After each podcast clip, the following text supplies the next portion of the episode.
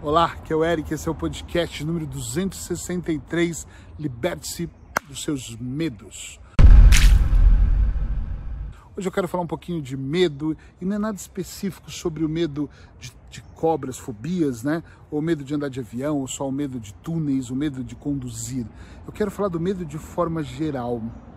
Eu não sei se você é uma pessoa que tem medo, ou se você conhece alguém que tem medo, mas eu lido com pessoas que possuem medo sobre tudo ou sobre grandes coisas. Tem medo de dormir, não acordar, tem medo de morrer, tem medo, tem uma insegurança, um medo de manter um casamento, tem medo de colocar um filho no mundo e não saber como vai educá-lo, vai criá-lo. Tem pessoas que têm medo de uma série de coisas. E eu acredito que existem muitas coisas que nos limitam hoje. A ansiedade é uma delas, o medo, a insegurança, a falta de dinheiro, viver na escassez, tem um monte de coisa que nos limita.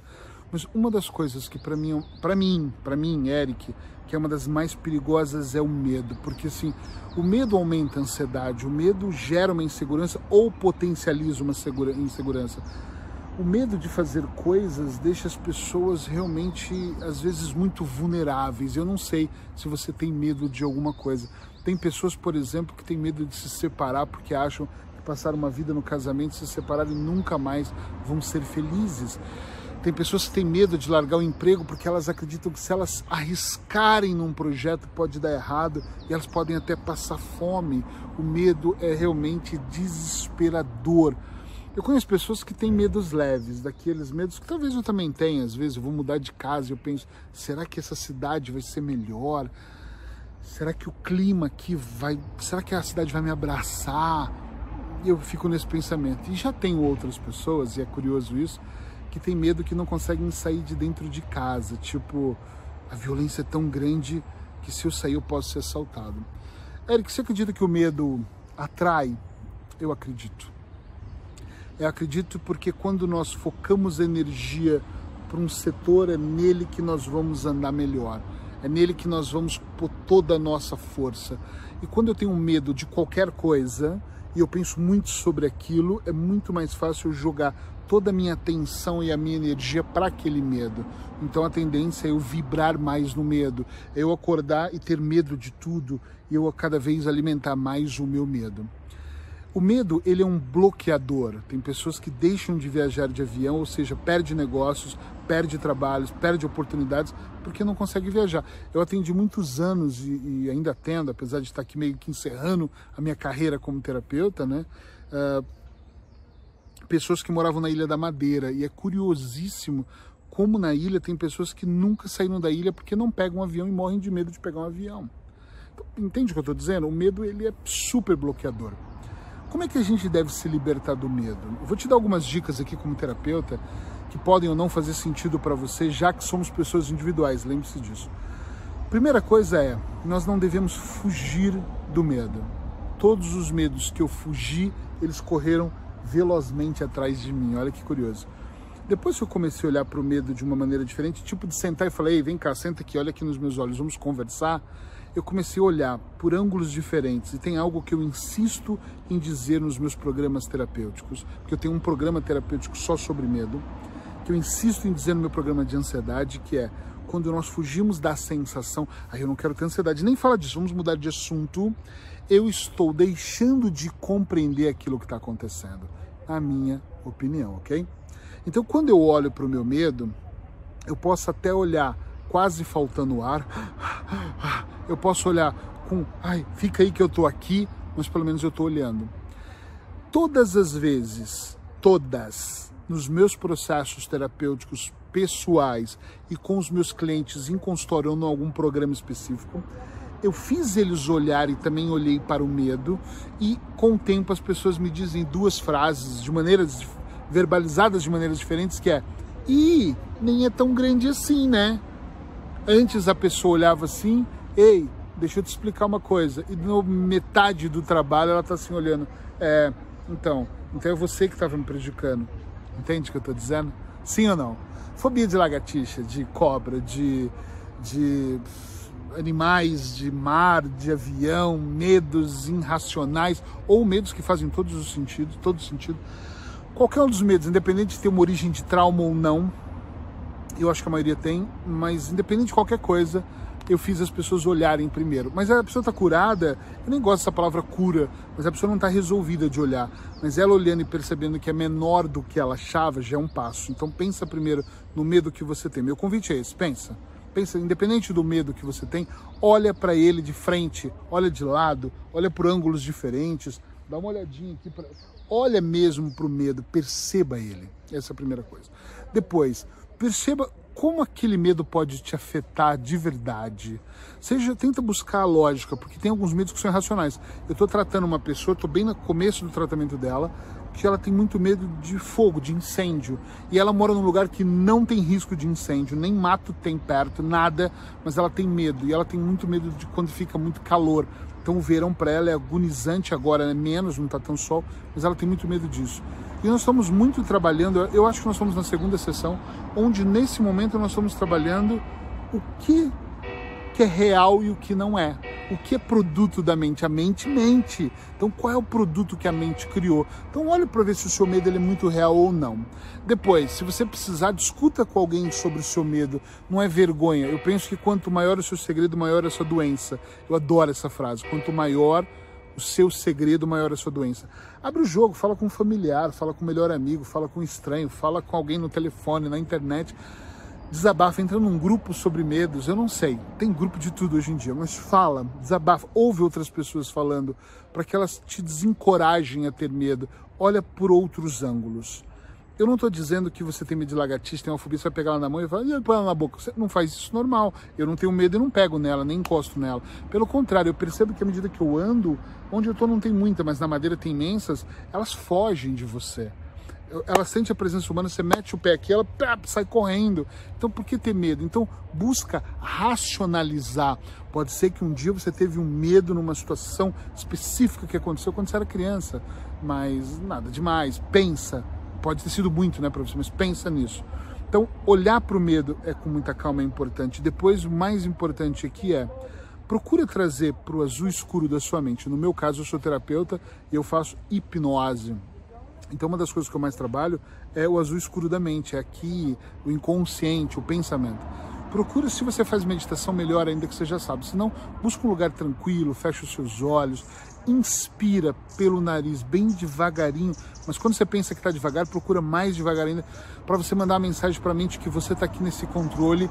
Expira pela boca, né? Solta devagarinho, bem controlado. Faz esse exercício algumas vezes. Não acha que você vai curar ou vai resolver, vai trazer solução em 5 segundos. Então, tira 30 minutos para fazer isso todos os dias, por uma semana, por exemplo, ou tira 10 minutos, 15 minutos diário. Eu medito, por exemplo, 15 minutos por dia.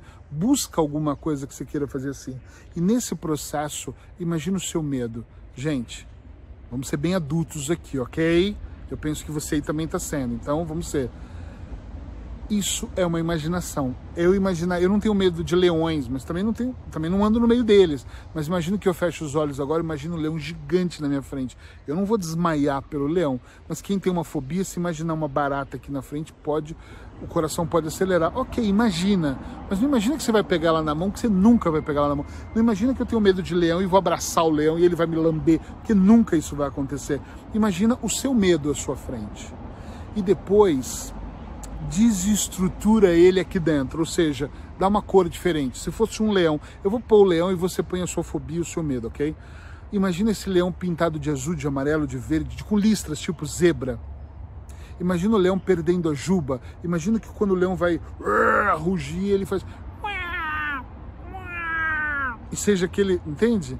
Imagina se for uma lagartixa, por exemplo, para dar dois exemplos, Imagina que quando ela vê você, você faz ei, e ela desmaia e morre.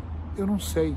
Imagina que a cauda dela cai e ela está andando sem cabeça, ficou pior, né? Não sei. Eu quero que você desconstrua a imagem do medo que você tem.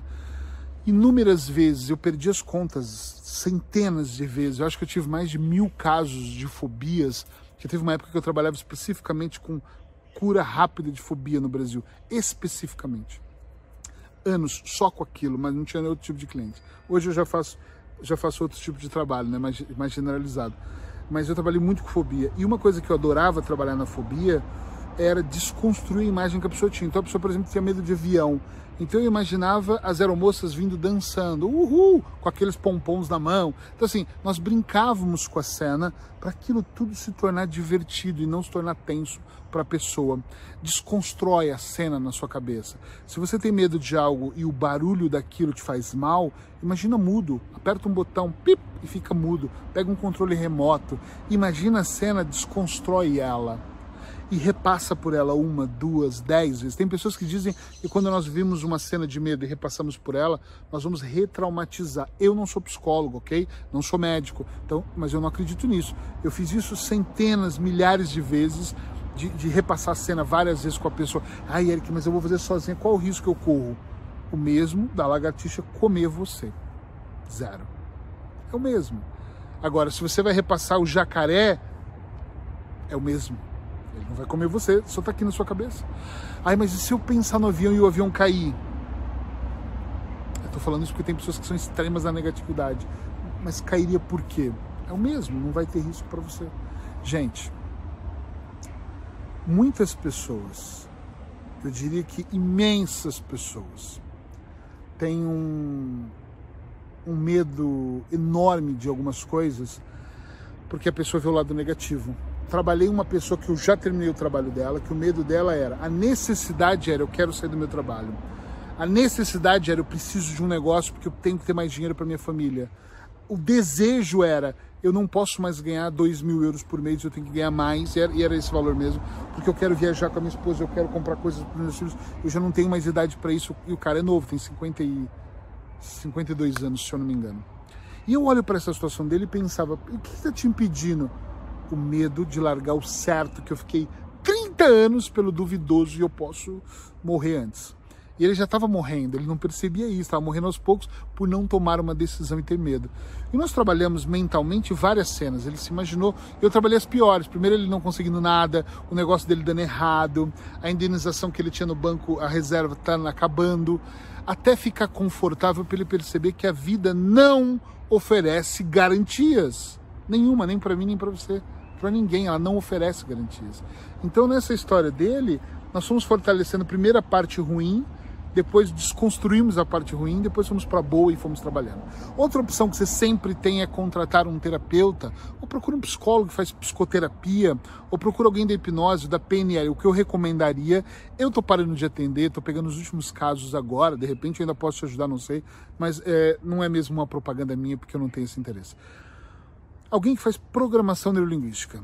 Quem fez programação, principalmente se formou com Richard Bandler e com o Grinder também, trabalha muito a parte de cura rápida de fobia. Procura alguém que faça PNL, de preferência, essa é a minha recomendação, nada contra quem só faz PNL, mas procura alguém que faz coach, uh, desculpa, que faz hipnose e faz também PNL, porque os meus recursos acabam sendo maiores, né? Eu faço coach, hipnose, PNL, então você tem mais recursos para trabalhar com a pessoa.